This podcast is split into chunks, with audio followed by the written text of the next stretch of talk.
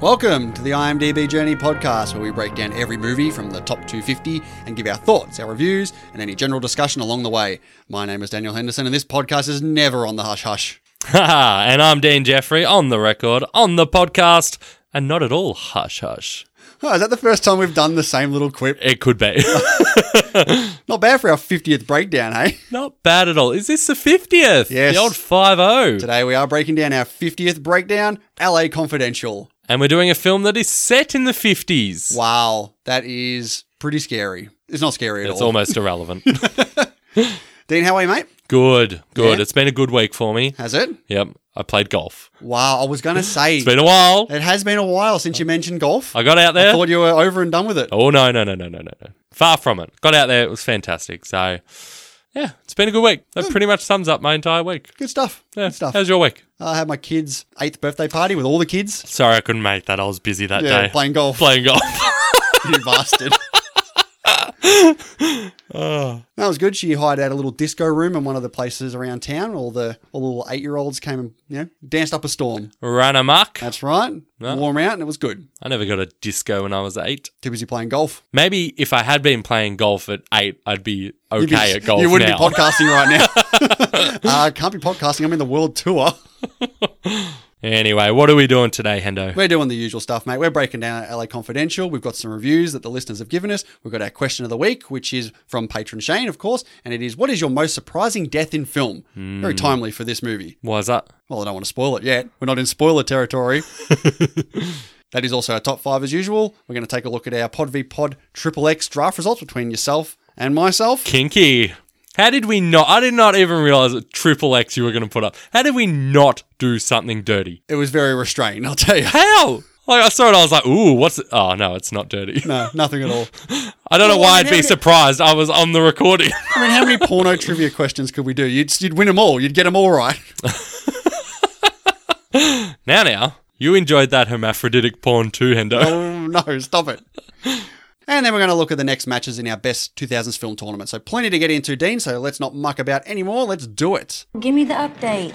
All right, Hendo. What's the update? Is the Irishman in yet? No, you got to shame. wait for the Netflix release. Okay. When's that? Twenty eighth? I don't know. I, I stopped looking at release dates once I saw the film at the cinema. I definitely kept looking because I want to watch it when it comes out. I'm sure it'll be on your screen, front and center, when you open your Netflix. But if we're taking a look at Joker Watch, hasn't moved. Still the same spot, which is pretty good after another 30,000 votes. Wow, Avengers Endgame has dropped three spots to 55. what's going on there? It's just, you know, People suddenly realizing how much greater DC is than Marvel. Well, it would drop at least one more spot considering that Parasite is now at number 40 after another 8 spot jump. Wow. When is this when is this going to end? What's it at now? Forty. Yeah. I will say it won't crack twenty five. Are you willing to put a movie on that? Sure. Oh, you heard it here. I'll love it if it hits 25 for a day and then drops and then starts to sink. Okay. Yep. No. If it hits twenty five, I watch a movie. If it doesn't, you watch a movie. Sounds good to me. What are we doing by end of the year? December No, thirty there's first. no time frame, just if it hits it. No, bec- there has to be, or else you'll never watch a movie. Exactly. That's I'll just, stupid. No, Two years later. Wait, you can still do it. December 31st, which is about six weeks from now. So if it keeps up its current form, you're fine. Well, Oh, what do you know? We have an impromptu. Challenge accepted. Ooh, it's on Hendo. I'm feeling good for this one. Hopefully, I do a little bit better than the last DVD challenge. That's very funny, Mark. what a great story. All right, before we get into LA Confidential, just a quick heads up we will be spoiling it from the get go. So if you haven't had a chance to see it, I strongly recommend you stop listening, you go and watch it, and then you come back because Absolutely. it's awesome. Let's get into it. They were three cops who had nothing in common. Freeze! Big D, what are you doing here? Hey, you know, man, keeping the streets safe, boys. One would do anything to get ahead. You're truly prepared to be despised within the department? Yes, sir, I am. One had his own brand of justice, How's it going to look in your report? It'll look like justice. That's what the man got. and one loved the spotlight. What exactly do you do on the show, Jack? I teach Brett Chase how to walk and talk like a cop. Now, all of them are faced with solving one case. I want confessions, Edmund. Oh, I'll break them, sir. These people are all in the morgue. And someone has to pay for it. So, LA Confidential is a 1997 American crime film directed, produced, and co written by Curtis Hanson. The screenplay was done by Hanson and Brian Helgeland. It's based on James Elroy's 1990 novel of the same name, the third book in his LA Quartet series. Do you know what else James Elroy has written? Jackie Brown. Wow, really? Yeah. I didn't know that. I was going to come with some stupid Black Canary trivia. Really? Jackie Brown? That's How quick- how awesome. quickly you forget. Yeah, nah, good for him.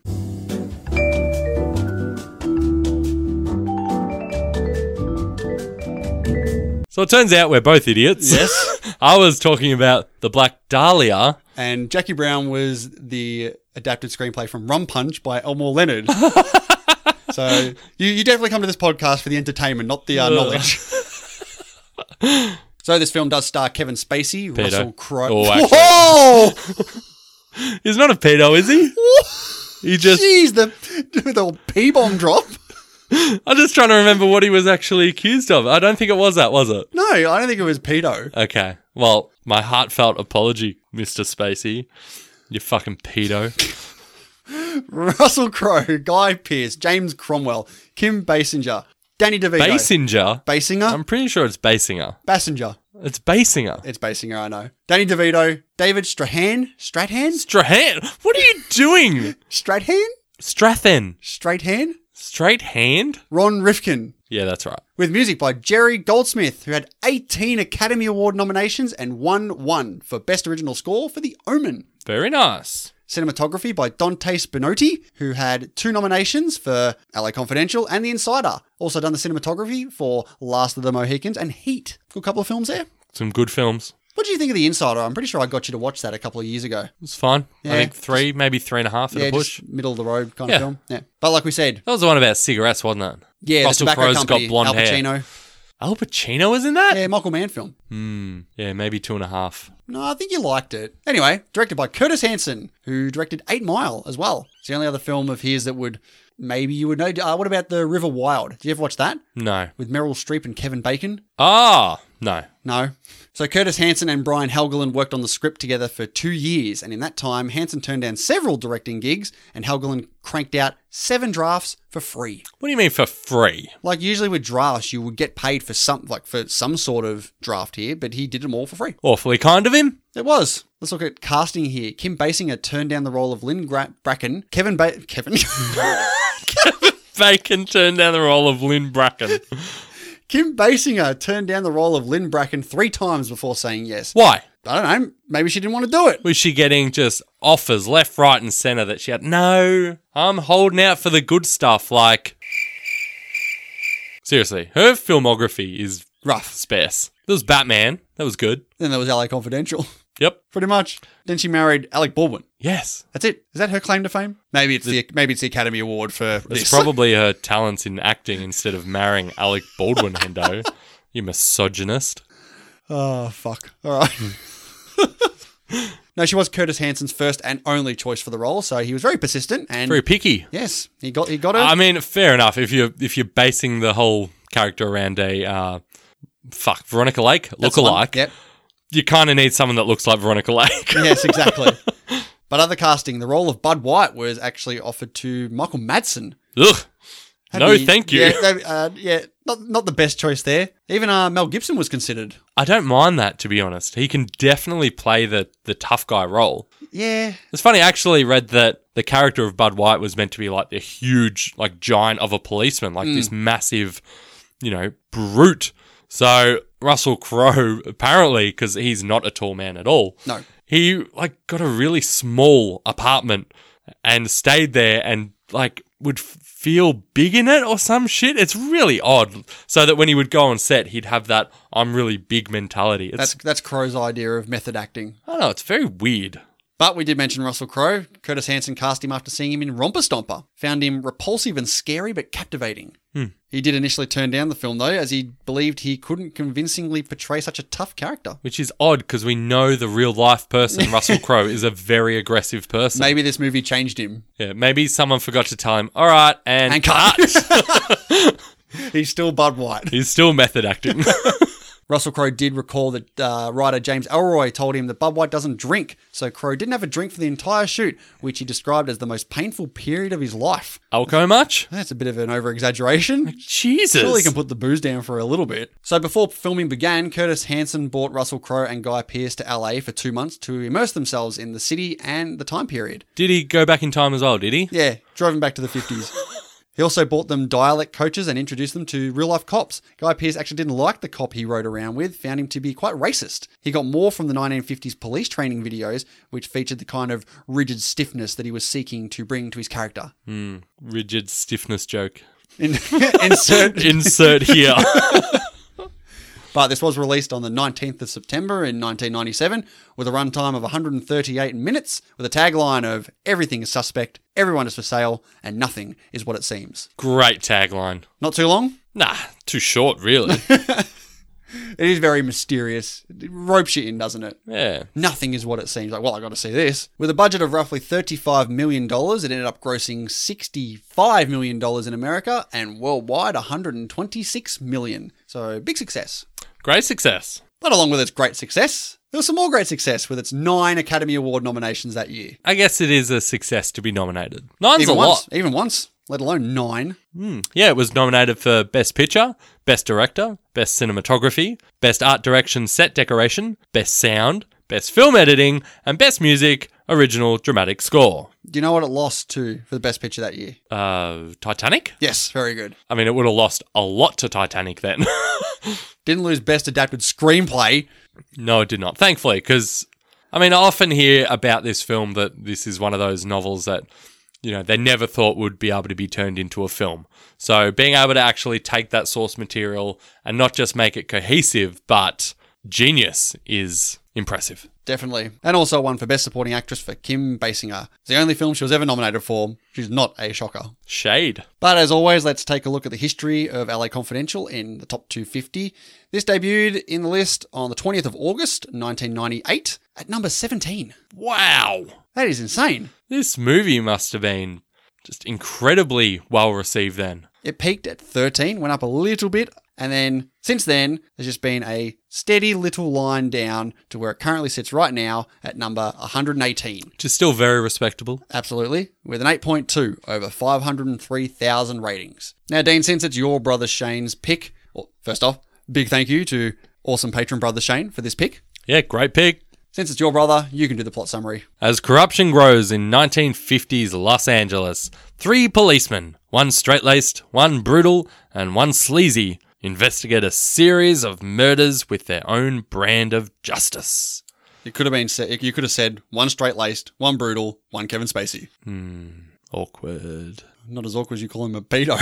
Is that awkward? For him, it is. Anyway, let's get to LA Confidential. We get some Danny DeVito voiceover here. Sid Hudgens. Yes. I did like the opening. It was I thought it was a great setup for like you got all these images of LA. Yeah. You got this perfect place. And then he he flips it. That's what they tell you. And he's got this seedy little laugh because he knows like he's one of the big players in this town, Sid Hudgens. Like you sort of you don't realize as you're going in you think this journalist would be a big player. He's he's in everything. Oh, he's got every little finger and every little toe and everywhere here. But no, he talks about how they're constantly selling this image, and yeah, it works because this whole movie is selling this, you know, reverse image of Los Angeles. It's really good. But it also brings up here about organized crime boss Mickey C. And And his number one bodyguard, Johnny Stumpanato. wow, you know this a lot. but this does set up the general theme, like general plot of the story here. Like this is where it's going to end up. But when I saw, I've seen this. I think I've seen this twice before. Wow. Yeah. How many times have you seen it? Too many times. Can't count. At least 10. Yeah. See, there's a lot of things I remember, and there's a lot of things I didn't, which is great. Like this is one of those films where Oh, you're always so watching much it for the in this first film. time. Yeah. yeah, and it's such a Did you remember everything? not everything. But you, yeah. I remember the the, the, Yeah. the parts. Yeah. The, well, we're in spoiler territory. I, I remember, you know, the end. I remember Spacey getting shot. Yeah. I remember that Simon Baker was in it. Simon Baker Danny, his first uh, feature film debut, movie, film, That's the role, one. role. His All of first film role. yeah. But I completely forgot about this whole story about Mickey C and the organized crime and basically that's what they're trying to do. here. That's what Dudley is all about here. He's trying to take over the drug ring here. Yeah, Yeah, of course. I forgot all about that. And this is true. Like I didn't realize how much of this story was actually true, but having the the cops beat up and threaten the lives of all these gangsters in, you know, the Victory Motel or another Yeah. place like that, that happened. Yeah. Like they were brutal with these guys, which honestly is not a bad thing, but the problem is the cops are then taking that position. They're Yeah. not like we don't want crime, fuck off. They're like we don't want your crime, we want our crime. Yeah, but I like how the voiceover transitions to Sid on the typewriter as he's as he's doing it. Do you, is that weird that he's saying it out loud as he's typing? Is that a movie thing? I don't sit there typing my notes going, and this is when this happens. I mean, I never thought of it, but uh, yeah, now that you say it, it is. but no, we get on the QT, on the Hush Hush. Very seedy magazine. That's how it is. Like he, he like you said, he's in every little piece of the puzzle here. He is that slimy guy. So it would make sense for him to have a slimy magazine. Yeah, for sure. But now we're introduced to Bud White as Russell Crowe. What did you think of Russell Crowe in this film? I think he's good. I think he's really good. Yeah, I think he's better than good. I think he's fantastic. I think he's really, really good. Yeah, he's. I think, in particular, the scene where he confronts um, not Veronica Lake, Lynn about uh, sleeping with Ed. Oh, in the rain. Oh, he's so good there. yeah, just his reaction there. He's pacing back and forth like he's Yeah. Hmm. he's restraint, but he, yeah, he's really good there. Yeah, Yeah. Uh, absolutely. I think he's great in this. But we see pretty early on he's he's very anti domestic violence. yes, which is great, you know. Yeah, of which course. I think it's actually really important that we do get something that is admirable from him because we're going to see for a lot of this film him being just the muscle who does illegal things all the time. but this also sets up his character as well. Like he's this is his thing. He doesn't like domestic violence. He doesn't like men beating up on women.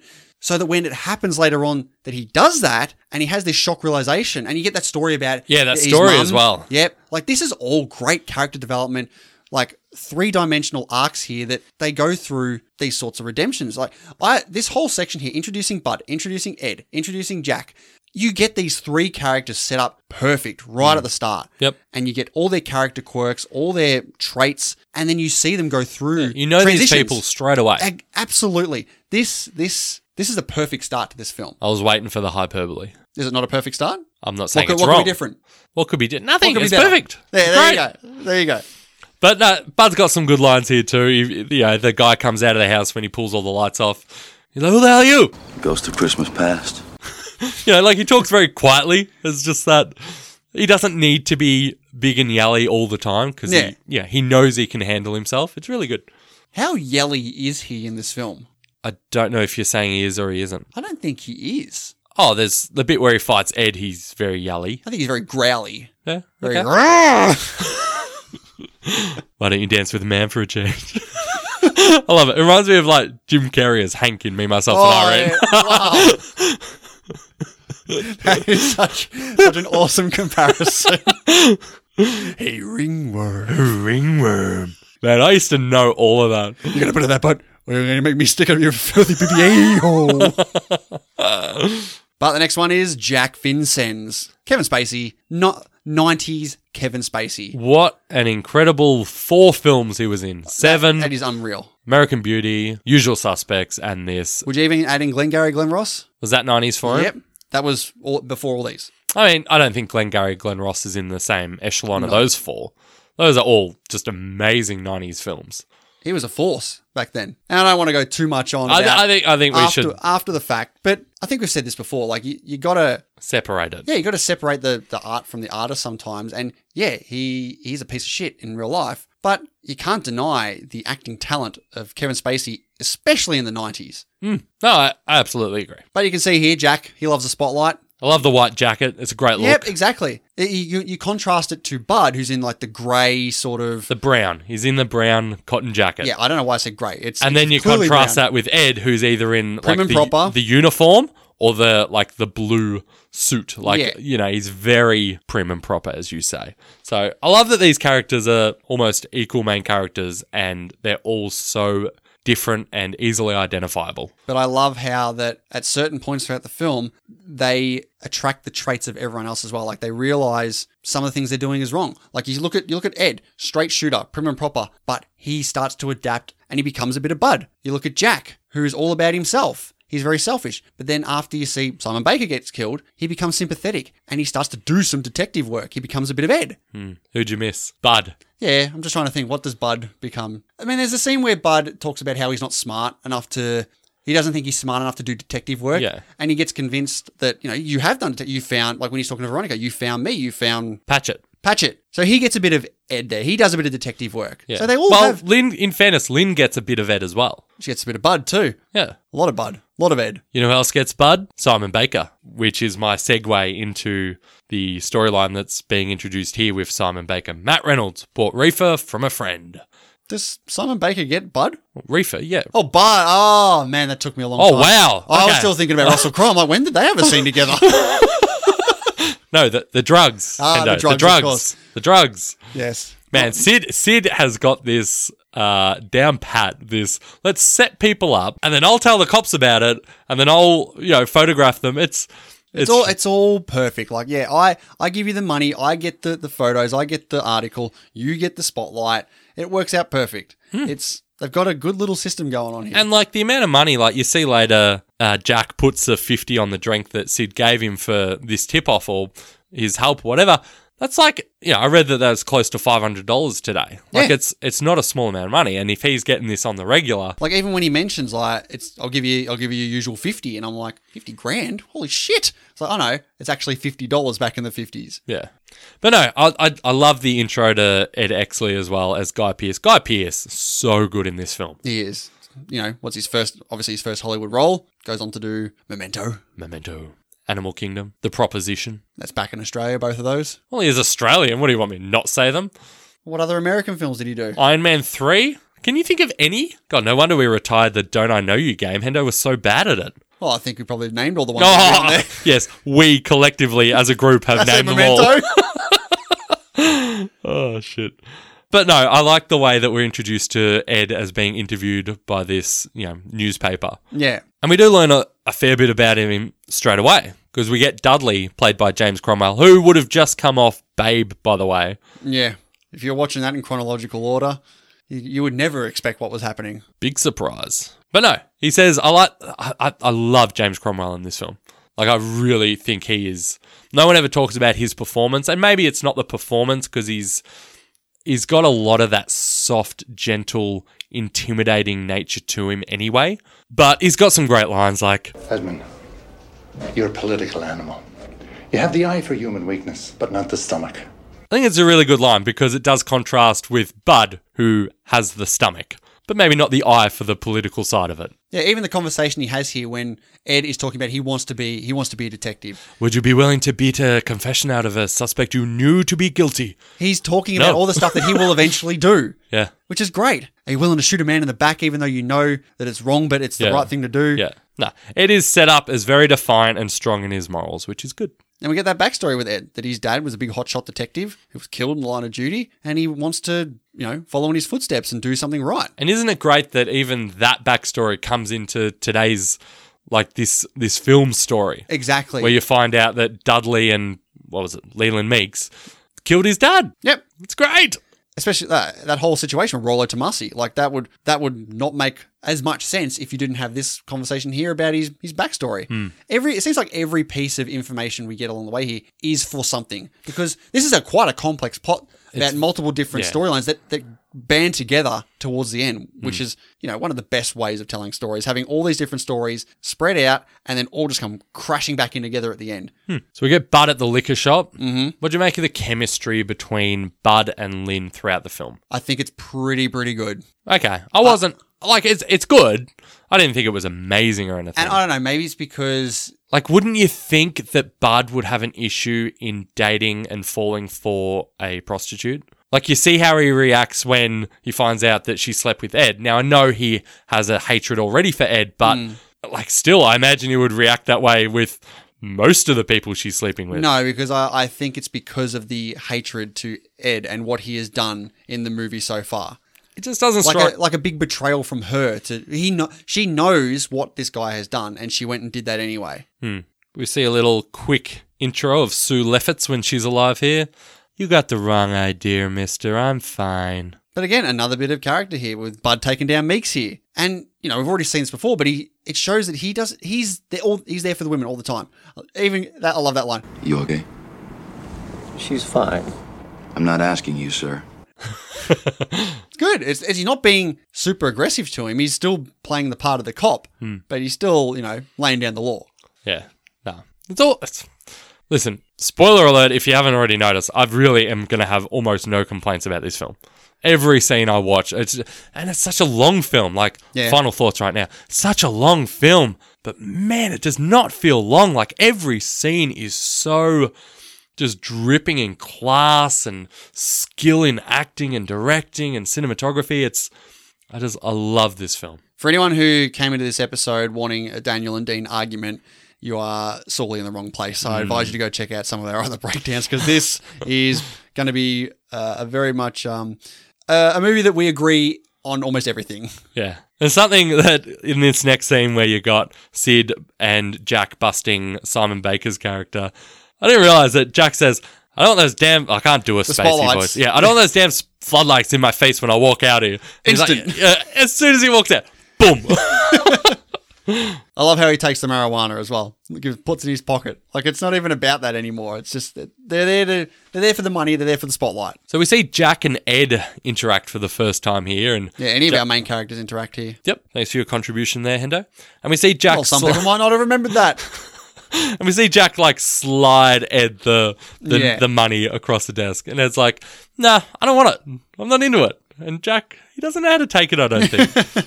Something else I honestly never picked up either is they're talking about these Mexicans that have been brought in who assaulted cops, and you hear Ed quietly say here is like, "Oh, it's just some bruises." And then you see it snowball, and it gets to the point where these cops are exaggerating it, and they're like, "Ah, this guy lost an eye."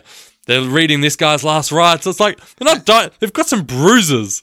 yeah, I love that you get that line. Like it's not true, and you Yeah. it's, that, it's that Chinese whispers kind of game Yep. here. And they're all drunk, and it's set in the fifties, and you know that's basically the time when it's big manpower and the cops. There, you, you see in this film, corrupt cops. They they know they're downstairs. They've hurt their own. They're going to take them to town. And you feel for Bud here because he goes down to try and restrain his partner Dick, but He is a dick. But like, what's he meant to do? Like, a Mexican hits him, so Bud hits back, and then it's No, just no, no, no. This is what I like. The Mexican tells him to go fuck his mother, oh, and that's just like, yeah, what the fuck? Yeah, fuck your mother. Yeah, and he gets aggressive over that. And at this point, you don't know what's happened to his mum, so you think he's just he has this strong temper. But when you find out later that of what you know what happened to his mum, this makes much more sense. Jack gets in on there too, Only because he got a bit of blood on his suit in his white jacket. yeah, for his little punch. Poor Ed gets locked in the what janitor's room. Yeah. What's he meant to do? what do you what do you think of Ed at, at this specific point? Coming up with the Okay, testimony. okay. What do I think of it? I think as a character on film, he's fantastic. He provides a point of difference, and he's not like anyone else. Yeah. Right. So you want to know more about this guy. But I tell you, if I was on that, on- if I was on the force, and we had an Ed Exley in my team, oh, it'd be terrible. Fucking sniveling do-gooder. But I think there is a, a rough side to him because you see when he's co- he comes in to do to testify with the heads, the the, hi- the higher ups, he's going, yes, I will absolutely testify, but I want to make I want to be I want to make detective. Like he's only he- he's he's doing it for self ben- he's doing it for self benefit. He's a political animal, Hendo. Exactly, he's not doing it because He'd it- rival. it's just if- because he believes in the he'd cause. rival- he would rival Dudley himself. if he didn't get that promotion, do you think he would do it? Yes, I do. Do you? I don't know. Yeah, right. He'd do it. I don't think he would. I think when they say if they would tell him no, he would s- not do it out of spite. He believes in the law. His main goal is the law, and if he can benefit, get some self promotion out of it, he will take it. quite a stark contrast to the end then when he basically lets Dudley die a hero in order to become captain. Exactly, because Yeah. he's had an arc, Hendo, Exactly. and which that's what I we've mentioned. already talked about. Yeah, which shows it's perfect. That's what I'm saying. The arcs of these characters, it shines and it grows. No, it's great that these characters change. And I love that the the contrast here between Ed and Bud. Bud's love like, that Ed's- no, no, I'm not going to do it. I love that Ed's pushing for Bud to get jail time. it's like Jesus, really can't Christ, stand each other. pal! Die hard. Jesus Christ, pal. He could be a freaking bartender for all Oh, we know. Freaking, you watch your tongue. But even like the smarts on Ed here saying like, right, you need another cop to testify. Jack Vincennes, Take the show away from take the show away. He knows. Yep. He knows what makes people tick. Like he's incredibly smart. But Jack also knows that Ed can very easily do this, and especially when he looks into the the one way mirror, knowing that he's there, just stares at him like, "You son of a bitch! I know you're there. I know you did this." But when you see them testify, Jack says to Ed, like he didn't know it was Ed, saying, So you're the witness. I think he was just being a little coy there. Coy? Yeah. Jack Vincennes? Never. That'd be silly. You also get a little bit of humor here as well with the whole not wearing the glasses thing when he comes up to the window and he's like, "Very good, Yep. detective. Lose the glasses," and you see his face drop. Like, oh, I don't know what the, the anti glasses is, because even Dudley says to him prior, it's like, lose the glasses, Ed. I don't know, a ma- another man on the force that wears them. It's like, does everyone have perfect vision? Were I, contacts I that think it popular back shows. then? I think it shows weakness to wear glasses. when were contacts invented? Like, honestly, did they have contacts in the No, 50s? I don't think they did. So what's he meant to do? Walk around blind? He does, and you see it multiple times as he goes into like gun raids. He tries to get his glasses out, and especially the first time with Jack is like, "Oh, for God's sake, what are you doing?" Actually, while we're on that, the second time it happens when he doesn't get his glasses out, I thought it was going to be something happening where there's going to be some missed evidence because he couldn't see it properly. It actually doesn't come back. Is that just like a little just throw like a little throwback to him doing it earlier on? I think it adds levity to the film. I think there's a there's a lot of heavy subject matter and a lot of plot points to sort of get your head around. So having a few laughs at the expense of Ed, especially, it's it's for the viewer. Yeah, fair enough. But you can see Dudley, he doesn't he doesn't want Bud to go away. He he's got he's got some tasks for him. I genuinely felt bad for Bud here because Bud it, Bud's like, oh, I want to work homicide. Dudley just nah, it's muscle work. That's Yeah. all you're good for. Like shuts him down like really brutally. yeah, the look on like the acting here from Crow was fantastic where Yeah. you know, he thinks he's he's getting back in and no, it's just it's just stuff he really doesn't want to do. Yeah.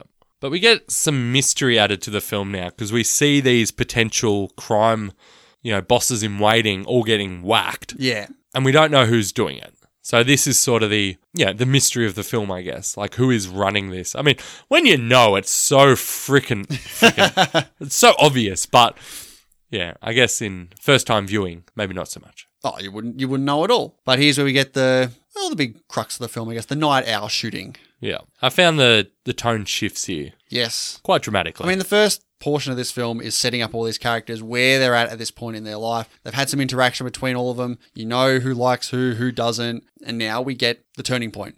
really violent as well. I forgot how violent that reveal of all the bodies Oh, in the yeah, back me was. too. I was like, Jesus. Yeah. Yeah. But poor Dick Stensland, he's, uh, he's, had, a, rou- he's had a rough day. He's been fired. He's killed. So you had a bad day. That's all I know of that song. I'm sure it's very good though. I Um, don't think it is. hell of a way to avoid a prison sentence. What wow, a dick! Holy shit, Like mate. he's just been fucking murdered. Like wow, no wonder no one likes you. It's He's not such a just like cocky it's asshole. not. Yeah, he's not just like right. He wants to do the right thing, and all these corrupt cops hate him for that. He's genuinely this smug little prick. Yep. What did you think of the weird little flashbacks in, like, cut into the scene? Oh, I loved it. Yeah. It Yeah. happens twice, I believe, throughout the film. Ooh, what's the second one? when they when they bring back Meeks that uh, Bud has seen Meeks before at the, at the car because when he sees his dead body under the house, Yep. sees the Meeks, and then it flashes back to who that guy was. Yeah. Honestly, I, I don't mind them doing it. They need to help the audience. I also think I also think it feels like more of a '50s film. I feel I've seen that from films like where they do those little flashes in the s- in cut into the scene Mm. rather than a full on out you know exterior cut scene flashback.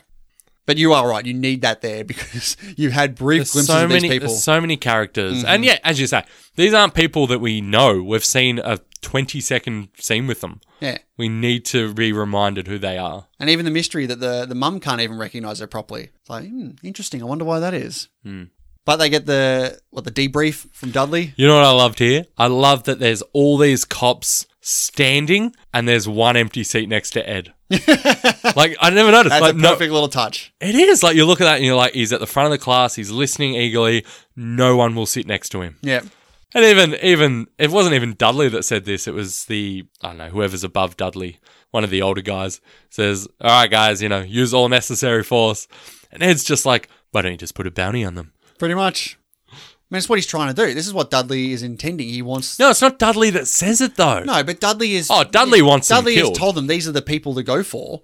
So, and and of course the higher up's going to be pissed about this. But Bud goes and does a little bit of his own detective work here. he does. Goes back to that liquor store for an address. Gets Patchett's address. Here's Patchett. David Pierce. David Strathan. Stratham. Stratham. Strathan? He was in There's an uh, R in there. Good Night and Good Luck. He's in the Born Ultimatum. Do you think of Good Night and Good Luck with Dave, David Strathan, do you? Well, at least he's on the poster for that. It's true, front and center. Yes. He's hasn't, he hasn't really been a big like uh, main lead actor guy, has he? I mean, he's old in this, so it obviously would have been like. I feel like I've seen him in a lot of films, Really? but just none that can come to mind so quickly. And this is basically where we find out that he's getting all of his prostitutes uh, cut to look like movie stars.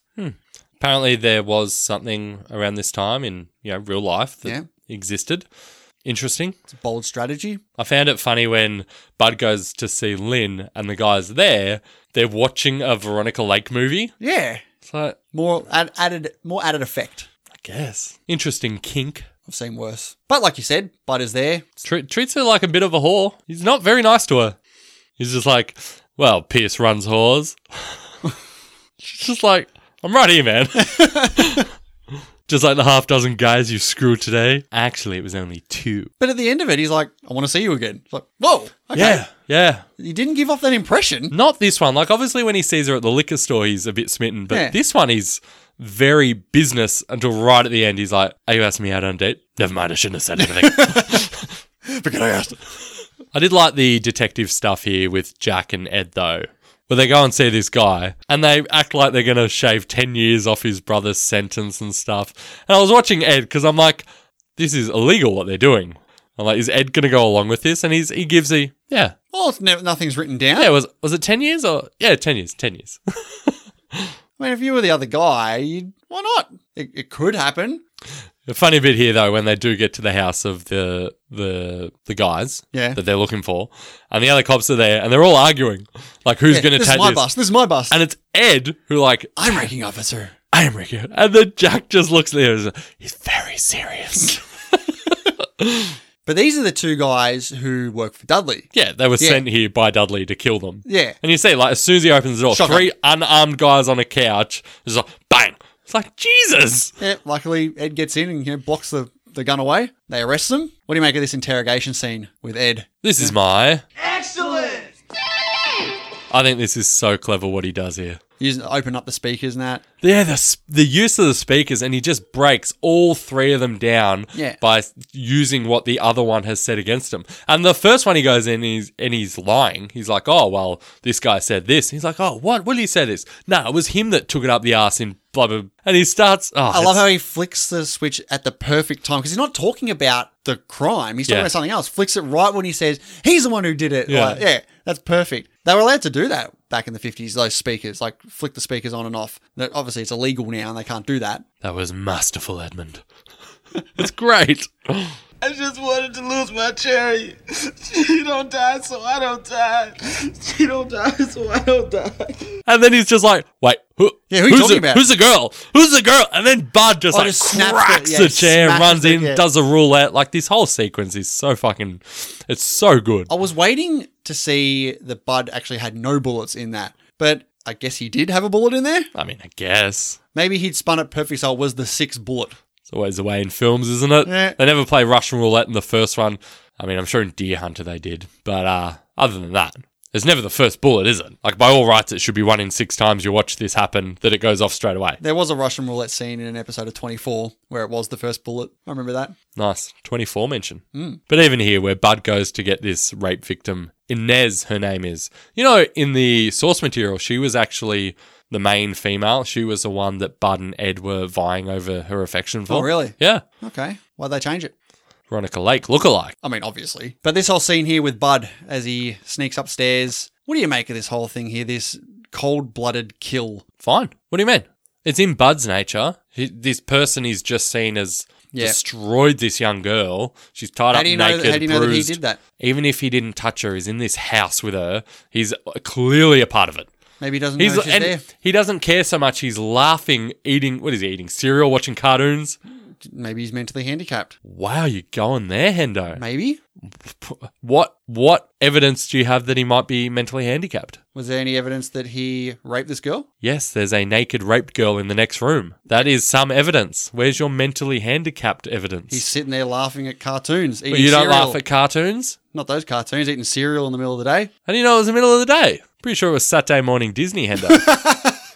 Cheese Some old TV. bug- Some old Roadrunner Wile E. Coyote.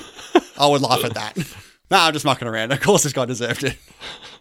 But again, we get more Dick Ed Exley here. He goes to try and talk to her while she's being wheeled away in the ambulance. And it's just like, Stensland got what he deserved, and so will you. What the fuck, man? Yeah.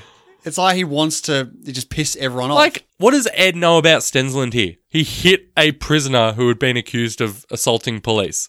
It's not like, oh yeah, he deserved to die. So do you. It's like, Calm down. yeah, the whole d- deserving to die is just a he bit too has extreme. He hasn't uncovered the whole no No. Stensland Dudley mix of it all. Like, Yeah. Man, back up. But this action scene here, Quite is- convenient that they uh, escaped the prison or the, the custody. I mean, surely they're let out. There's Yeah, no obviously, question. obviously, here. that's why I say it was quite convenient. Yeah. wink, wink. Yeah, this whole bit here.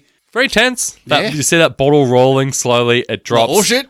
Yep. I must say this the sound, the sound of all these action scenes, in particular the final action scene. It's great. It's so like overbearing in a good way. Like the sounds of the shotguns going off. It's Shotgun Ed. Who would have thought? even the way he yeah he kills that last guy, puts the shotgun into the into the elevator to stop it. Boom. You don't you don't see it. You just yeah He gets a little bit of blood on his yeah. face. You see his reaction like holy shit. And yeah, he's the hero now. Good old Ed. Times have certainly changed, haven't they? yeah, the cop, the other cops like him now. Yeah, because he killed the three people that killed the cops. He's like Rudolph, the red-nosed reindeer, 'Cause of the blood? Because he was hated, but now he's leading the way. Yeah, we have a brief montage here, I guess. Jack's back in the uh, Hey, Jack's back. That's right. He loves it. He loves the game. Okay. The showbiz game. The spotlight. This is definitely, as you did mention before, the turning point for Jack here. He goes, he talks to Simon Baker and organizes to see him later on. And they, like, I know he's, he says to him, Yeah, well, I got a part for you. Obviously, he doesn't, but he still doesn't want this kid dead. No. And when he goes to the room and he sees his throat slit, he's just like, Oh, you see that sadness in Spacey there. That's where he changes when he realizes that it, there's more to it than setting people up for the money. Yeah, that this this town is ugly. Yes. But even here, you can see the connection to both of these stories when he's mentioning Simon Baker and Pierce Pierce Patchett. Patchett. Pierce Patchett. So you can see there is some some tie-ins here for both of these mysteries that are going on. And even this part here where the girl who was raped before, she tells Ed that she she wasn't even 100% sure it was those guys. She just wanted to get some justice. And you even see when the Hmm. Oh, hold on, hold on. She's not. She's not saying she wasn't one hundred percent sure it was those guys. She's saying she doesn't know what time they left. Yeah. the guys were definitely the ones that were raping Abs- her. Yeah, that's not I know, I'm that's not what I meant. She she was obviously saying you should try and she- say what you mean then. Henry. Okay, so she semi lied about the time that they left so that she, they could be blamed for the murder, get their comeuppance, get their justice. And you, you have this whole big theme, obviously, in this movie about show business and corruption and that. You get the all the um, reporters and that come down to start talk about to st- start talking to this girl and Ed, and she you see a little glimmer of like show like fame in her eyes here, like hey, I'm in the spotlight now. But Bud's back out doing his detective work after he's had his little conversation with Lynn about you know he is a smart person, he can go out and do this work. He's not just a big bruiser, a, a muscle. He looks into the case and he investigates Susan Lefferts, talks to the mum, and he finds out that Dick was the boyfriend. Yeah, She 'cause loved he- Dick. He's is because he knows that Dick said he had a date. Oh, sorry, I missed your she loves Dick joke. I'm sorry, that was very funny. I did not do it justice. but she finds out that sorry, Bud finds out that Dick had a date, and there were only two women that were killed, and one was a waitress. Ipso facto, Sue was Dick's date. That dead body was pretty rough though, wasn't it? It looked a bit, yeah, bit, Now, uh, squishy. This was a cop and Sue, right? A cop hid this dead body under a house. Now, Dick has killed a lot of people. Why is he leaving a body with a wallet and ID, mind you? Like, don't even make him go and trace. He's not the fingerprints greatest and cop in the stuff. world. Yeah, but he's been doing it for years. I don't buy that he would just put a dead body under a house. He's been getting away with it for so long. Why would he take the extra bury effort? it. He, does he look like the kind of guy who's who can dig a hole? Could dig half a hole, Would that be enough? but no. The body is Leland Meeks. Yes, and if you didn't know who that was, you get a nice little flashback scene to who that guy is. That you know, thirty second scene of him. But you sort of get this this sort of uh, string of events here where Ed's one step behind Bud. So he sort of goes Yeah, that's to like right. the you know, he sort of goes on this Bud journey. He goes to file room and he's like, Oh, Bud was just here, you know, I wish you guys would stop digging into old I love cases. that. I love that. He's like, "What can you tell me about the case?" Oh, I, I can tell you. I wish you guys would just let this one die, and I can put this away. But here's where you get this great scene with uh, Jack and Ed, and Ed explains what Rolo Tomasi is. Yeah, basically the Rollo Tomasi is a, just a, a name he made up to the To give it personality. Yeah. Like, he's the guy that gets away with it. yeah the guy yeah exactly, which makes perfect sense for all these corrupt cops. Yeah. But even here, Ed is, you know, at odds with his job and the police, you know, department and what they do. He's like, you know, when I got in here, it was supposed to be about justice. It was Yep. supposed to be about doing the right thing. And now he's just in this world of shit, really. Like, he's, yeah, he's not corrupt like the others, but he's still very much playing this game. He's he's taken part in certain little bits of it, and he doesn't. You know, you see sometimes throughout this film he's having a hard time with it. Obviously, he gets uh, a bit better at it as the movie goes along. The- the ho- like not just the corruption of the other cops, but the, the other cops corrupt him. But they agree to help each other with their cases. Uh, this whole little adventure that these two go on trying to solve these cases is there's some funny bits. This whole Lana Turner part where he mistakes her for a whore. It's funny as. And even the chuckle they have together in the car afterwards, he, Ed breaks that mold a little bit. He's always this prim and proper guy, but after this, you know, he has a little, he has a laugh about it. Like it was a stupid moment. Yeah. But even after this conversation with Pierce Patchett, they do separate here. Jack goes back to the station, and Ed goes to see Lynn Bracken. Yeah, I think this is probably her Oscar clip, the icy bird for all the ways he's not like you and all that sort of stuff. But even getting Sid involved here with the Hush Hush magazine, they've set it up perfect. Like she knows he's coming, and Who? Ed or Sid? Ed, Sid's there in the house. Oh, I get it. Jesus Christ. You're really, you're really a bit slow tonight, Hendo. I was like, what do you? How did you forget that he was there already? He's literally there. How can he be coming? Ah, Oh, wait. no, Ed loves it though. but you got Jack investigating a bit more here, working out about Dudley, and Meeks starting to put a couple of pieces together here, and he goes to speak to Dudley about it. this scene's great. It's more than that. Excellent! Like I knew this was coming, obviously, but it still gets me. There's there's no hype about it at all. There's no you know Hmm. No score. shocking music. Yep. There's no there's no like lead up to it. And I love that when you know it's going to happen, there are a couple times when Dudley turns his back to him and then turns around. Yeah. And it's not the time that he shoots him. He's like making a cup of tea for him, and when he the time he turns around with the gun, it's at the time where he would be getting his cup of tea just to turn around Hmm. and sit down, and just that whole What does Exley make of all this? No, I haven't told him yet. I just came straight from the record store. and just the swing around and the shot. Holy shit! Yeah, it Adam- is. It is fantastic. out of nowhere, and then Dudley sort of leans in real close, and Jack sort of like starts to smile, and Rollo, Rollo Dudley is like, Have you a valediction, boyo?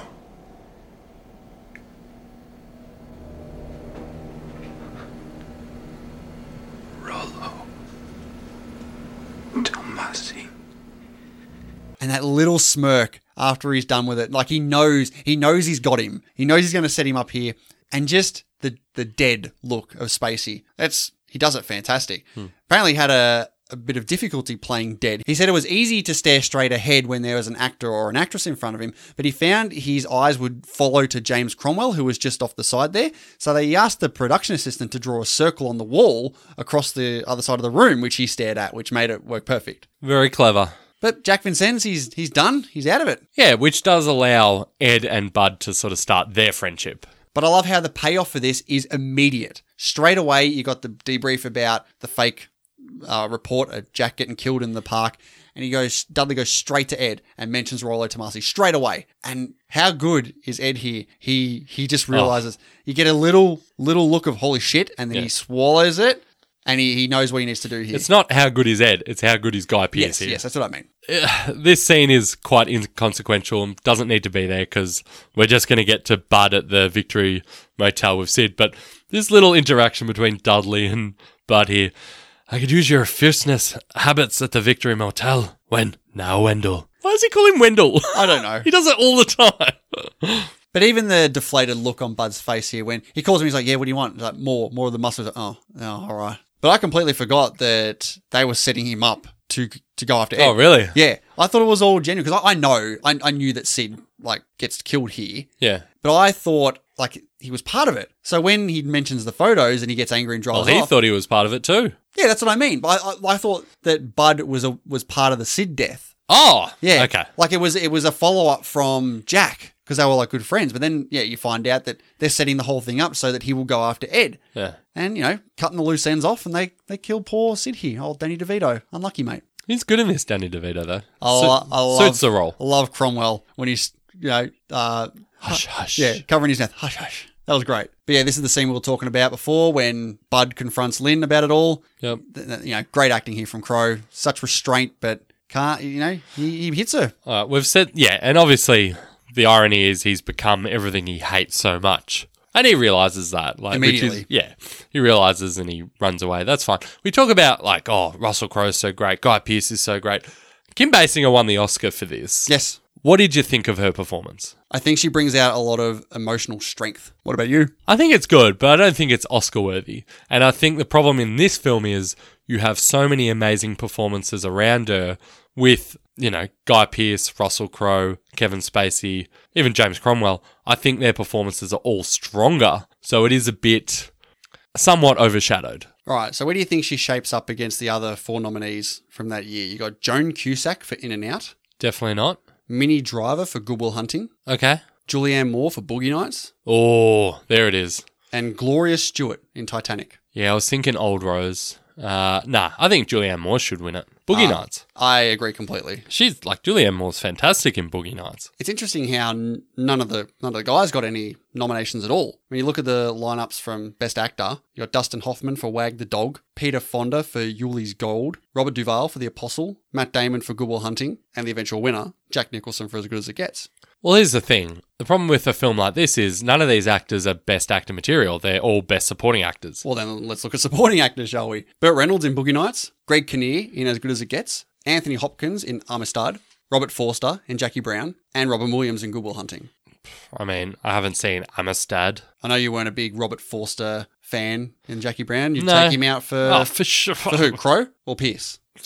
I mean, maybe this is the problem. Like, you can't nominate them all. They There- cancel each other out. There's no standout. Like, I don't think. I think. S- I think Spacey's probably the best. Yeah. Then Pierce. Then Russell Crowe. Where would you put him? Gee, this is this. It's hard. No, I think I think Crow. I think I would put Crow, and then I would put Pierce, and then Spacey. Okay. But they're all like They're on all- the level. Yeah, they're all very, very good. Yep, Ed and Bud have the big confrontation here.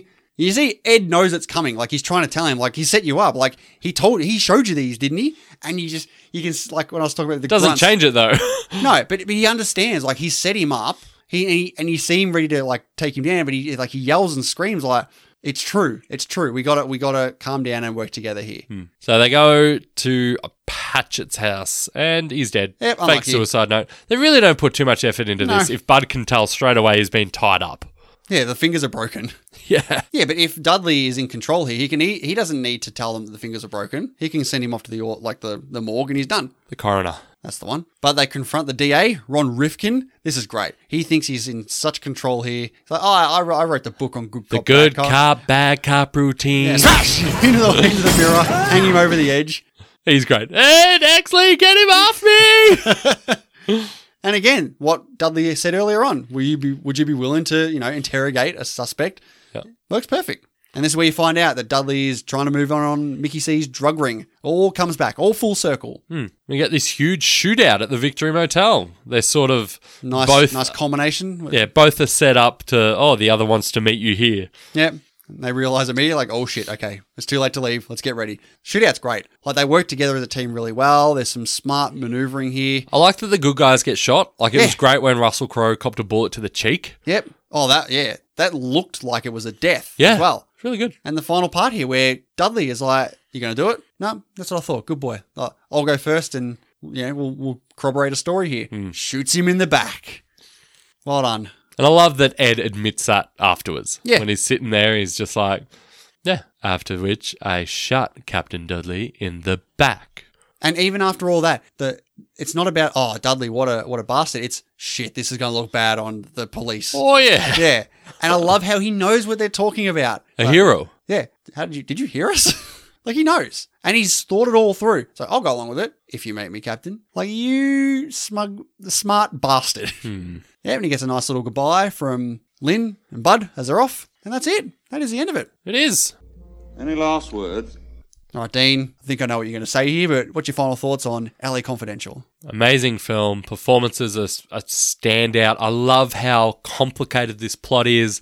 And after repeat viewings, I'm still picking up new things. The this story feels so real. Like it feels like how, you know, real crime rings and corruption would actually happen. There would be a heap of characters involved. It would not ju- be just one villain and that's it and there's no one else of note like there's so many moving parts here and trying to like piece together when events are happening the motives of each person it's not easy but it's not done in a way where you're watching you're like man i'm lost i don't know what's going on you're enjoying what you're seeing so much that you forgive any confusing elements to it to the point where the confusing stuff becomes a positive which is what i'm saying i absolutely love this film without a doubt it's Amazing.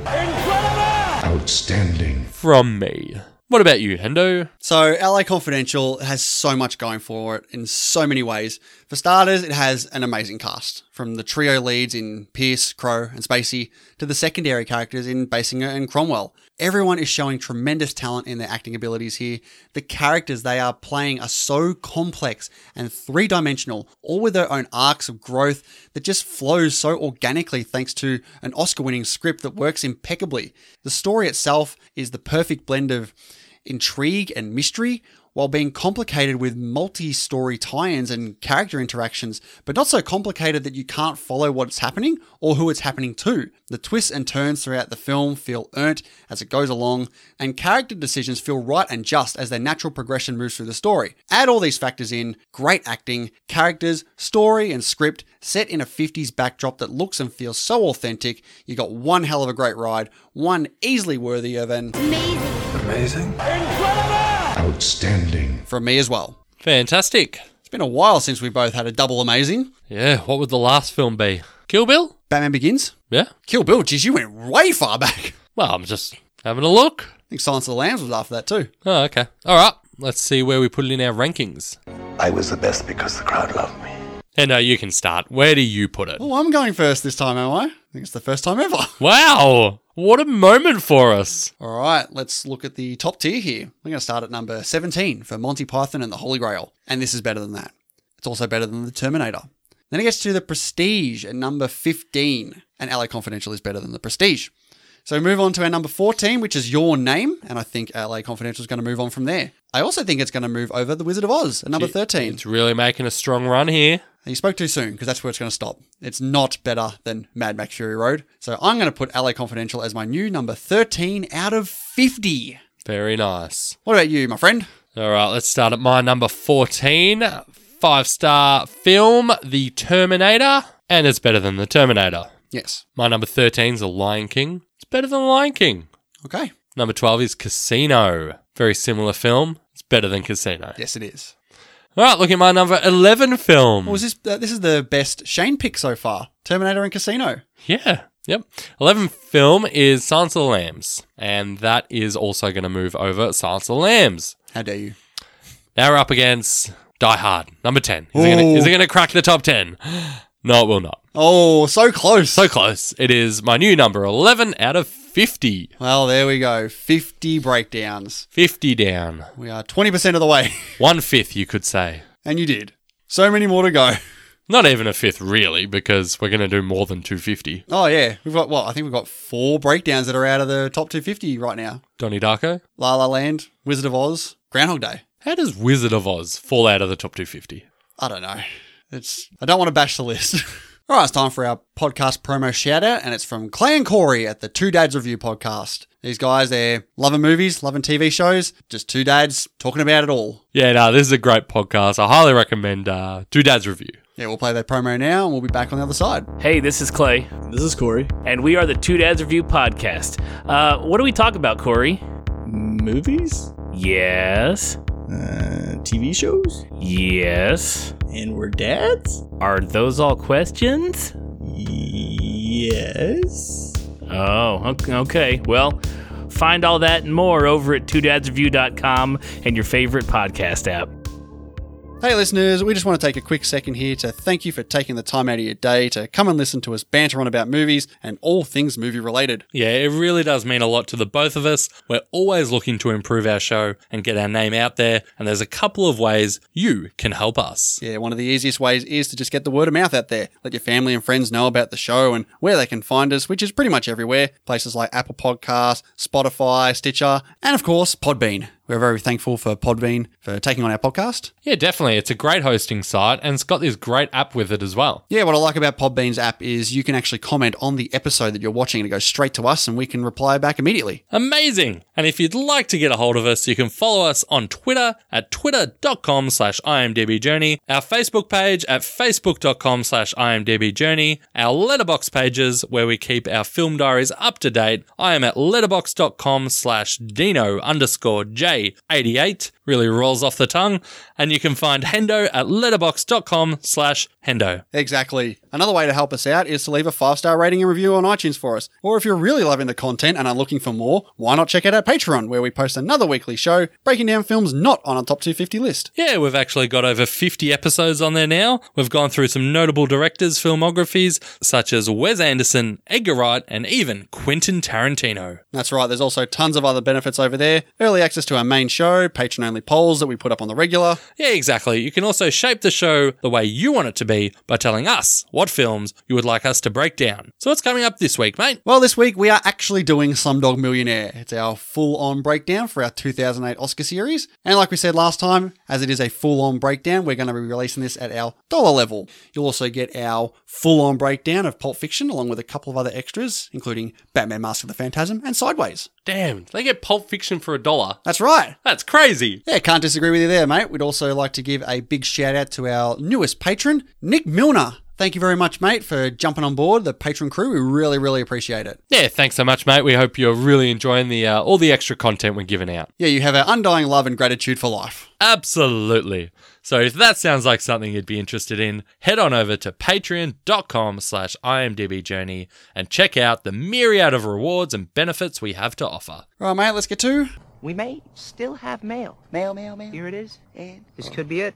Oh! And let's get to some reviews over on Twitter. First one here from Ronnie Casol, a masterpiece in direction, screenplay, and performances, especially from Kevin Spacey and Kim Basinger. All of them, though, are phenomenal. Next up from the top 10 double M. Superb casting, gripping script, ensemble cast, masterful direction. That was masterful, Edmund. And cinematography. Hard to ask for more. All right, let's head over to our patron for our lovely, lovely patrons. First one from David Powell. Not a patch on Elroy's brilliant novel, Ooh, not a patch? Come on.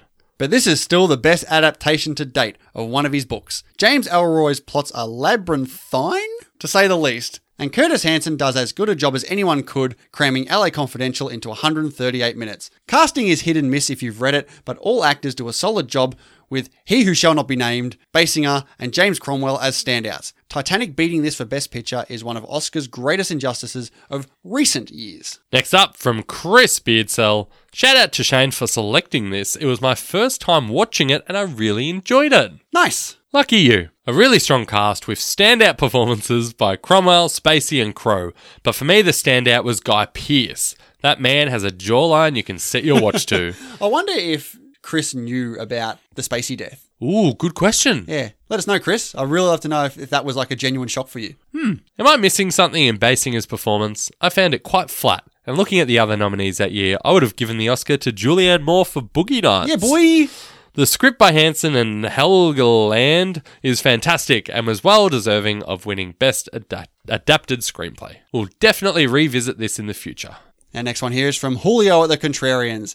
Now, this is what a convoluted but enjoyable plot looks like. Among the many things I love about LA Confidential is the fact that every time I rewatch it, I've already forgotten how everything is connected. Hell of a cast, too. And lastly, here on Patreon, quick one from Hayden Gerloff. Great performances in this film. The weakest won the Oscar. Damn. Harsh, Hayden. Harsh. Thank you very much, everyone, for your reviews. But of course, we've got the man who picked this film, and that, of course, is. LA Confidential begins with almost a Scorsese style of direction and storytelling, but gradually finds its own character as the movie progresses. The cast in this film is tremendous, and probably the film's biggest highlight. Spacey, Crow, and Pierce are equally captivating as detectives, bucking up against each other, as well as those on the other side of the law. If I had to pick a favourite, it would probably be Crow, but rarely do the three leads outshine one another. Supporting cast is also excellent, with an assortment of colourful characters weaving in and out of the story. The plot is a complicated mystery involving LA's criminal underworld, which includes police corruption. Being put in the shoes of the three leads, it is very entertaining to watch them unravel the mystery. The film hits hard with several small twists, followed by a large one, which was pretty shocking the first time around. The movie isn't The Departed, and it doesn't have a Tarantino script to work with, so it might be a little lightweight when compared to the greats. However, the film never fails to deliver on multiple viewings and still remains one of the best police procedurals with one of the best casts to ever hit the screen. It's been a while since I watched it, but after this viewing, I can still affirm it is one of my favourite movies that is a mid tier five star rating. Thank you, Shane. Thank you very much, Shane. Right, Dean's time for. Answer my question! The question, jerk! where we asked is what is your most surprising death in film? Now, big, big warning, there's probably going to be a lot of spoilers throughout these answers. I know I got spoiled on a couple of movies I hadn't seen before, but I knew that going into it. So just be warned, there could be spoilers for multiple different films. All right, first up from the cinema guys Burn After Reading.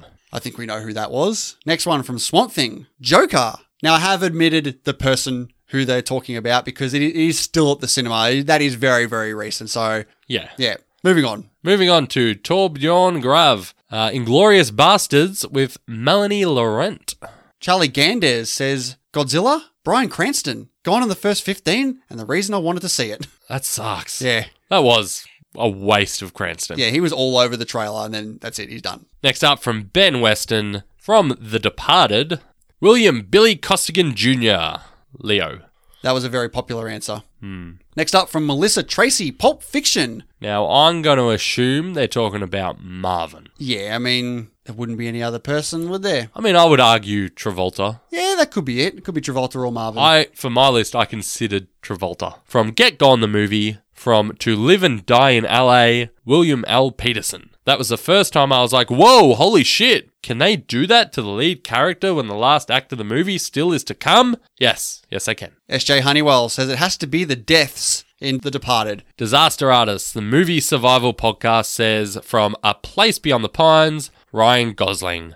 It was like the film ended there and suddenly you were watching some weird sequel. It really is. Chris Newman says Affleck's character in Smoking Aces. It was probably the biggest star in the picture at that time, and it came right in the beginning. Yeah, I, I think I mentioned that on our Smoking Ace episode that I completely forgot that he was just off so quickly in the movie. From Nick J. Fury, executive decision. I did see a few executive decisions in the uh, comments here. Yeah, have you seen Executive Decision? No, But did you know about this already? I still don't know about it, and I'm reading it right now. I will forget this in two It is- minutes. yeah, that's the beauty of you having no memory. I don't care. you can watch this tomorrow. I'm like, holy shit! So it is Steven Seagal. I'm still waiting for him to miraculously show up in the third act and save the day. Ah, well, at least I had nearly two hours of looking at a nearly flawless Halle Berry to get me through. Halle Berry's in that? yeah, so it's Kurt Russell. I don't know why those two are the same. Halle Berry is in that film. Jessica Taylor says, even though it was foreshadowed in a previous scene, the death of the dad in a quiet place gutted me. I would argue there's a much more surprising death in that film. Oh, yeah, I forgot about that one. Ooh, are you changing your list? No, but still. From Melissa Romero, Josh Brolin in No Country for Old Men. Aramid Dre says, Artax in the never-ending story scarred my childhood. I was never affected by that. Me neither. Uh, Jupiter Spurlock says Judy Dench being killed off in Skyfall. Mysteries and Monsters podcast says Bill Murray in Zombieland. Maria Emma says Rodora Hayes in Velvet Buzzsaw. I think I watched. I think I watched Velvet Buzzsaw at the start of the year, and I've got no idea who you're talking about. Anyway, Jared Kelly once again says Leo DiCaprio in The Departed. Real Speak says Alberto in Hello High Water. Yeah, I must admit, when I watched that, it, it gave me a bit of a shock that they, that happened. I've forgotten. What a surprise! Which one's Alberto? He is Jeff Bridges' partner. It just ha- it's just a matter of fact. They're in a gunshot gunfight. Oh, okay. Yeah. Anyway, moving on. Malin181 says Gwen Stacy in The Amazing Spider-Man 2. I know that it happens in the comics, but for a while I wasn't sure if the film was going to go there. Didn't they show it in the trailers? I don't think so. No way. Glenn McGregor says the X Force team from Deadpool 2. Ghost Girl 2018 says Ryan Reynolds in life. Haven't seen it. Don't. Shit. There's no point now. I've just been spoiled on it. Well, you're going to forget it after we finish. Next up from Mary Tucker, Brad Pitt in Meet Joe Black. Have you seen Meet Joe Black? Yeah. Have you? No, but I've seen that shot of like the multiple cars Yeah. hitting him. Yeah. Yeah. It, w- it is shocking. Oh, yeah. I think What it do you mean? went- Oh, yeah, like you've seen it. I think it went around that like people were putting it out like this was an actual like it was so it was so convincing. Anyway, last one on Twitter from Steve from the Movie Drone podcast. John Coffey in The Green Mile. What do you get that one? I mean, I don't get it. He's on death row the whole movie. I think he thinks that because he's the like the really sensitive good guy in the movie that he's not gonna be put to death row. Like he'll get away, he'll get out of it somehow. Maybe overthinking it a bit. No, I disagree. All right, let's head over to our Facebook page from patron Josephine Olnitz. Yeah, I was in denial. So no matter what Harrison Ford had said, I didn't think they'd do it. Every time I watch The Force Awakens, I'm hoping it won't happen. That my copy of the film has magically changed. No, Han, no, don't trust him. He's not your son anymore. He won't. No. I love it. Next up from Chris Waldridge. Shout out to Psycho. Not shocking for later generations, because we all knew it was coming, but imagine not knowing the main character was going to cop death by shower knife halfway through the film. Travis Liversidge said Steven Seagal an executive decision. His face covered half the poster for the movie. Mark Harris says Thanos at the start of Endgame. It's an interesting pick. Ryan Udding says M in Skyfall. Can't believe they did it. Eliza Boyington says Iron Man. Tony Ijeb says Serenity. All I have to say is I am a leaf on the wind. I haven't seen Serenity. I haven't. I haven't seen Firefly. Firefly. Yeah, Me haven't- neither. No, none of it. I'm sure it's quite good. Yeah, here it is. Lastly, here on Facebook from Clint Chafee, Sean Bean in Patriot Games, Goldeneye, Lord of the Rings, The Island. Never see these coming. All right, let's have a look at our Patreon for our lovely, lovely patrons. Chris Beardsall says seven. What's in the box? Brianna Petty says, Dobby, unexpected and heartbreaking. Rest in peace, you little hero. The Rough House podcast says Phil. His first name is Agent. Coulson getting knocked off in the Avengers got me. Stupid, sexy Loki. Ah, Sh- Brother Shane says, Mr. Blonde. And our last one here from Jay, Lieutenant Colonel Austin Travis in Executive Decision, blew my mind. Now, thank you very much, everyone, for your responses. But Dean, it's time to get to our top five surprising deaths in films. As usual, we'll kick it off with you. What's your number five? Yep, so I just want to reiterate, you know, the spoiler warnings here. Yep, Eh, spoiler, spoiler, spoiler, spoiler. Uh, my number five is from The Irishman. I've gone with. Spoiler, spoiler, spoiler, spoiler. Nah, I'm joking. I wouldn't do that. Oh, and I was like, jeez, really? No, no, no. Um, just wanted everyone listening to freak out. For Now a little everyone's, bit. gonna, now everyone's gonna be like, there's a surprising death in the film? everyone just turned off the podcast. They're not listening to this anymore. no, my number five is uh, Danny Vineyard in American History X. Is that the first time you've thrown American History X on the top five list? I really think that might be. Is it? I think so. Fair enough. What do you think of that choice? I can see why you put it on there. Yeah. Uh, number five for me is M in Skyfall. Did not see it coming at all. Judy Dench has been in the Bond franchise since GoldenEye. I didn't think I didn't think it was going to happen. Speaking of someone who didn't see it coming, um, I went with Charlie from Hereditary.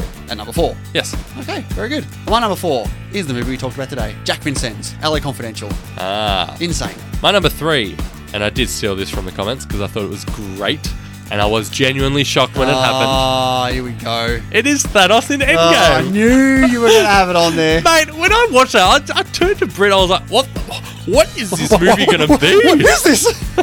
Hey, you liked it too. My number three. Ah, damn, I shot Marvin in the face. Ah. Yeah.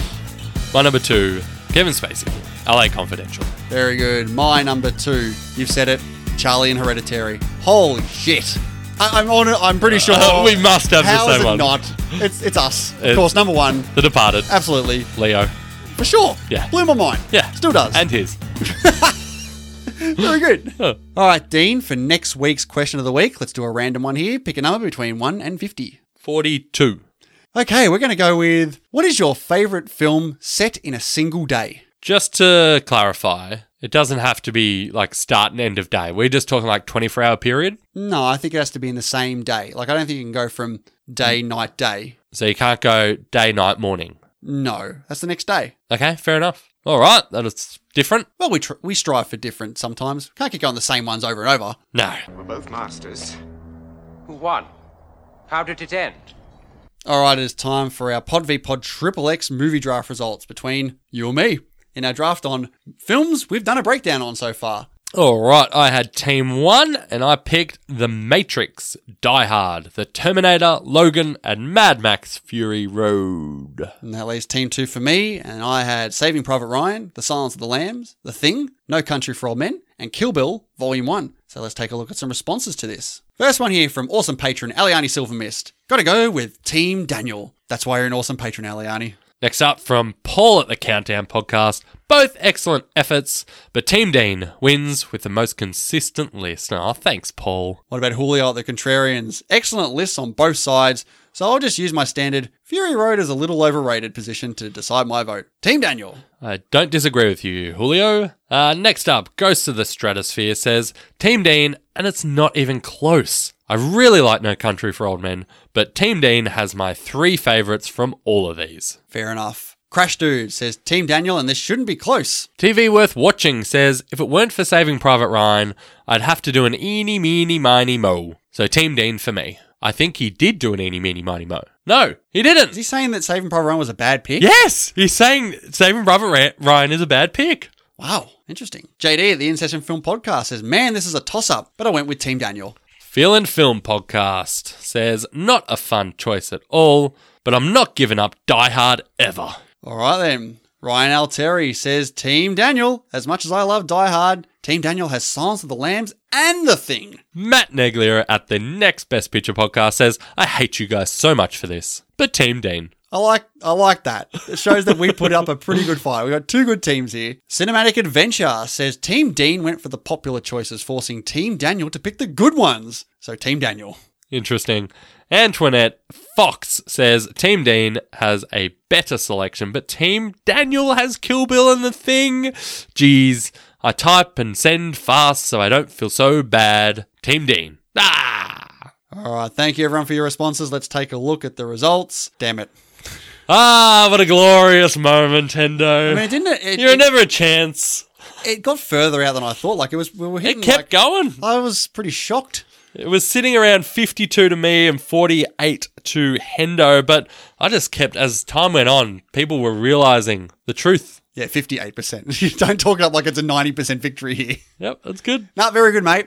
You uh, you did win with a very very good list of films. So you have a movie to pick for me. What am I getting? All right, I'm going to give you a Marvel film, Hendo. It's Hulk, isn't it? It's Hulk. Okay, that's all right.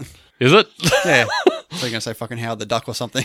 Howard the Duck. No, God, no. Cool. Yeah, Hulk. We'll see how we go with that. Do you like the Hulk? Or do you like Hulk? The character? The movie. I mean, I saw it once when it came out and never watched it again. From memory, it's pretty long. Oh. It's Ang Lee, so it's very artsy. All right, I'll see how I go with that one. Artsy Hulk film. wow.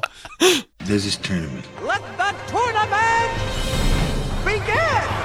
All right, Dan, it's time to find out the next matches in our Best 2000s Film Tournament. Now we're in the second half of the final 32. Let's see who's stacking up against each other. First match here is Lord of the Rings Return of the King against There Will Be Blood. Ooh. Next up, we have In the Mood for Love up against Requiem for a Dream. How about this one? The Pianist against A Beautiful Mind. Two breakdowns we've done. Speaking of which, Ooh, the a Nolan- Prestige. Nolan battle. The Prestige up against Batman Begins. Interesting. I'm curious to see how that one shapes out. What about this one? Lord of the Rings The Fellowship of the Ring against Kill Bill Volume 1. I honestly don't know who would win that. Next up, Old Boy takes on Eternal Sunshine of the Spotless Mind. Even there, I'm not too sure what, what the result will be there. What about Spirited Away against Pan's Labyrinth? These wow. are some good matches. Jeez. And lastly, here, Memento up against Up. Makes sense. All right, those will be the next matches. We'll put that out. You guys can vote on it. And we'll see who gets into the round of 16. So, what's next? All right, usually is this is the point where we pick the next movie we're going to be watching. But in the next fortnight, it's going to be our two year anniversary of the podcast. Two years, my God, has that gone quick? Has doesn't feel like two years. No, we've been in what, three different studios? Four if you count the closet. I count the closet. Coming out of the closet was one of the best things we ever did together, Hendo.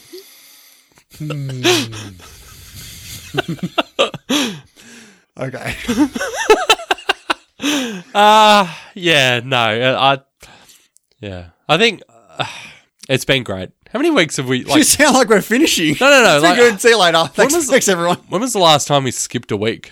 Uh, I think it was when we did Toy Story when I had my uh, one of my back teeth removed. No excuse. So it's your fault. We missed the last week. Yeah, always about is. right. But in, thi- in this case, because it's our two year anniversary, we're doing a bit of reminiscing. We're going to be going back and looking at our, our ranked films, our first 50 films we've done a breakdown on. We'll go through them from 50 to 1, just have a little bit of reminiscing. Yeah, bit of discussion. We're also going to throw in some uh, memorable clips Yeah, from old throwback clips. episodes and have a bit of fun with it. Yeah, absolutely. So, obviously, next week we have our Pod v Pod 31, and our guest for the episode is going to be Stephen Mark from the Movie Drone podcast. Mm, our first British guest, Sendo. Yeah, I wonder if that's going to make it uh, harder or easier. Who knows? Let's uh, lay off the Guy Ritchie films, all right?